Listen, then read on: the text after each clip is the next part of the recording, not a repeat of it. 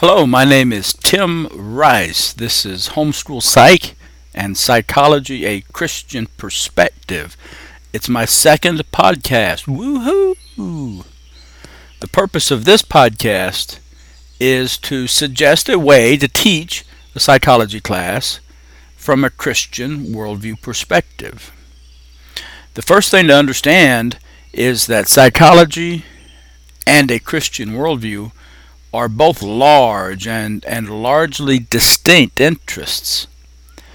Psychology and a Christian worldview don't overlap a lot, but where they do, it makes a big difference. And for me, understanding how psychology and a Christian worldview overlap and understanding the, the implications of the way they overlap is important. It provides a framework for me to teach the class with an emphasis on, on worldview issues, an, an emphasis on the way my Christian worldview and psychology intersect. As I said, psychology's interests are, are large. Psychology is interested in every mental power, every mental capacity everything about your brain and behavior and social interactions and personality and intelligence. That's what psychology is about. And you could spend the entire semester digging deep into any one of the topics, and you'd barely scratch the surface. And for much of your study, for, for much of your study of the science of the topics in psychology, your your worldview isn't going to come into it in any front and center way. You're always influenced by your worldview, but but not every topic in psychology is worldview laden. Likewise, you could spend as much time as you wanted understanding the Christian worldview. The Christian worldview is interested in a number of important issues, important topics important questions, but not but many of those issues, though important, don't really intersect with psychology's content. Theology proper, for example, or, or eschatology, your beliefs about end times. That's part of your Christian worldview, but it doesn't really intersect with any of psychology's content areas. So our, our emphasis, our, our interest is in those parts of the Christian worldview that intersect with psychology's content, the parts of the Christian worldview that overlap with psychology's major theories, with its major schools of thought. With respect to the Christian worldview, we're less interested in doctrinal differences between Christians, less interested in the fine points of the Christian worldview. And we're more interested in contrasting those parts of the Christian worldview about which we all agree, contrasting those with the worldviews underlying modern psychology and its, its major theories and schools of thought. So, on the one hand, much of psychology's subject matter doesn't overlap with the Christian worldview. But on the other hand, on some level, each of its major theories, each of its schools of thought make truth claims about what it means to be human. It makes claims about um, what it means to be me. And these are are, are significant philosophical issues. These are philosophical differences, worldview differences. And those differences revolve around four key issues. Number one is God. Number two, the nature of mankind. Number three, the nature of knowledge. And finally, in my framework, the causes of and cures for mental pain and suffering, the, the nature of suffering. So, for example, in class, we can approach psychology from the perspective that we are the purposeful creation of, of a relational God. Contrast that with the, the belief that we are solely the product of natural forces that we're the product of, of evolution by natural selection.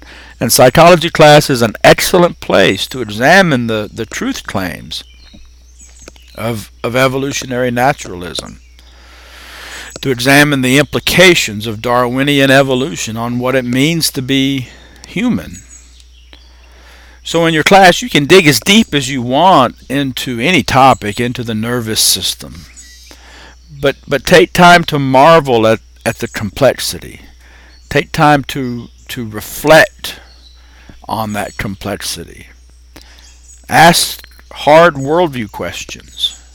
Is it more reasonable to believe that that this is evidence of a designer, or is it more reasonable reasonable to believe that that it's the result of evolution by natural selection?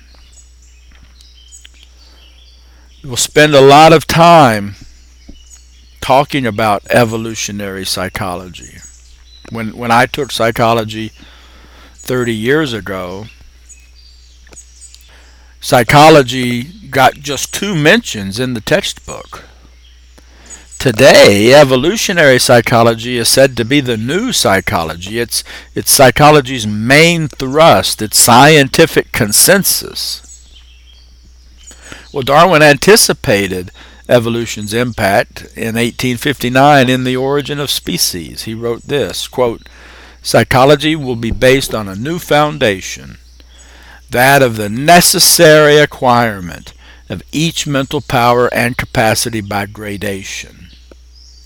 So, in class, as you study each topic, remember that according to Darwin, each activity, each mental capacity, even those things that we think of as our godlikeness, it's ultimately nothing more than a capacity that we acquired bit by bit over a long period of time through variation and, and natural selection. And, and you can have excellent discussions about Darwinian evolution and how it impacts human psychology. You can ask what what it means. What does evolution mean for my sense of me? What does what does evolutionary evolution mean f- to consciousness? What does it mean for our morality, our capacity to make decisions and judgments and and religious experience? What does it mean about for for love, empathy, altruism, hate, greed, dreams, everything that, that makes us human?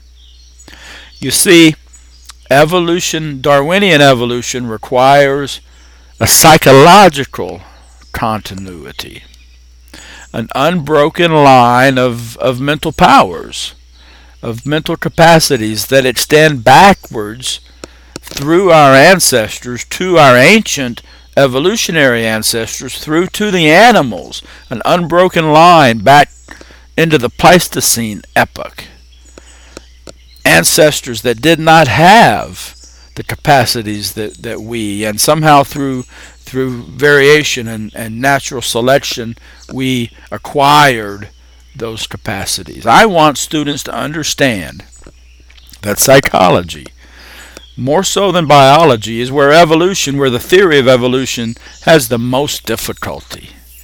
I want, I want students to understand that evolutionary psychology has no cogent explanations for how we might have acquired our higher capacities, our godlikeness. Nature of man, the second part of the Christian worldview that overlaps with modern psychology, has to do with the nature of man. The Christian worldview asserts that, that we're, we were created, created in God's image, and that we're fallen. Well, what do those things mean? What does it mean to be made in God's image? What does it mean to be like like the dust of the earth? What are the psychological implications of being fallen? These are, are all questions about human nature.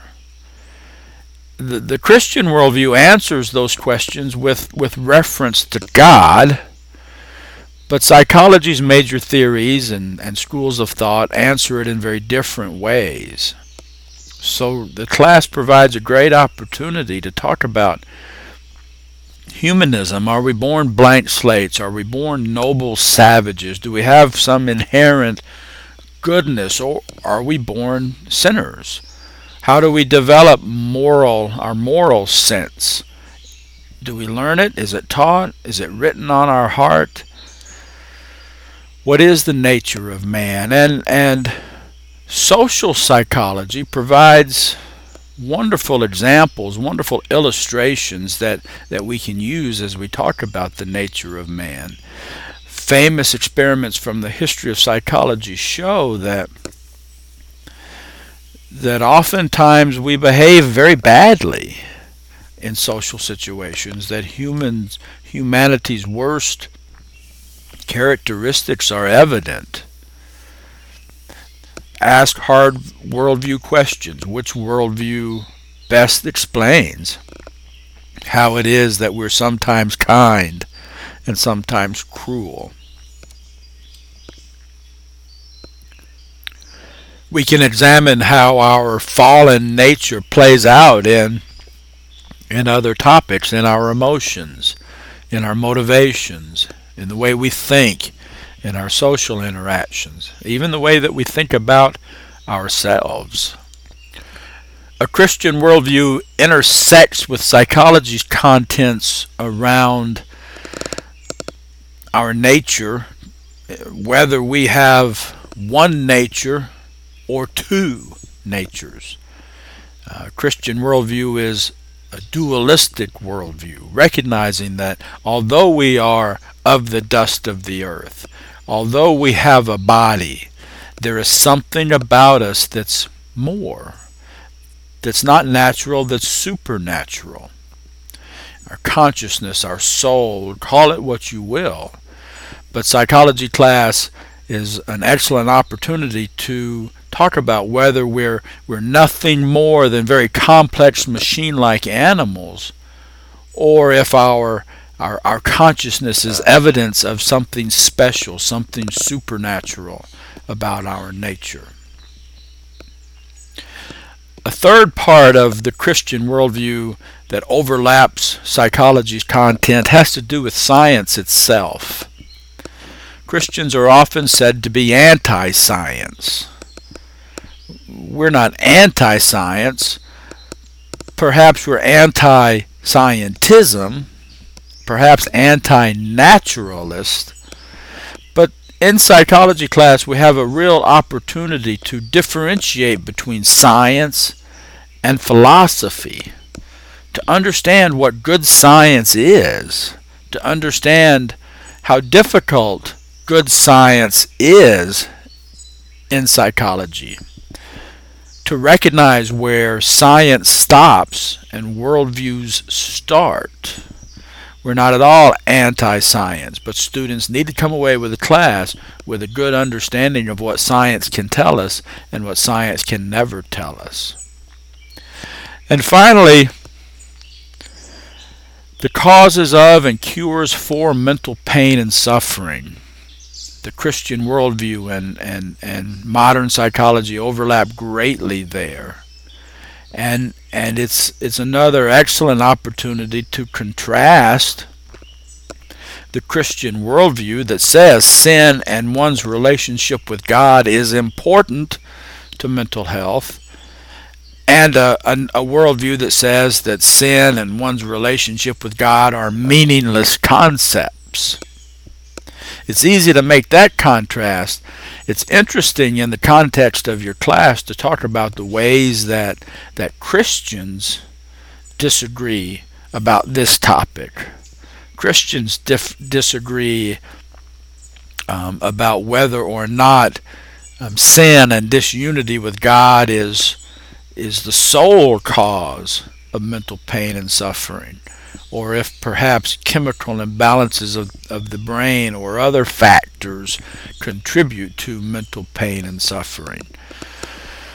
So, thank you for listening. My email is tim at homeschoolpsych.com. Follow me, please, on Twitter, tim at homeschoolpsych. Like me on Facebook It's Homeschool Psych and Psychology, a Christian Perspective. And I have no sponsors for you to visit. So um, I'll close by saying thank you and hopefully real soon there will be a podcast number three and you'll be listening to it.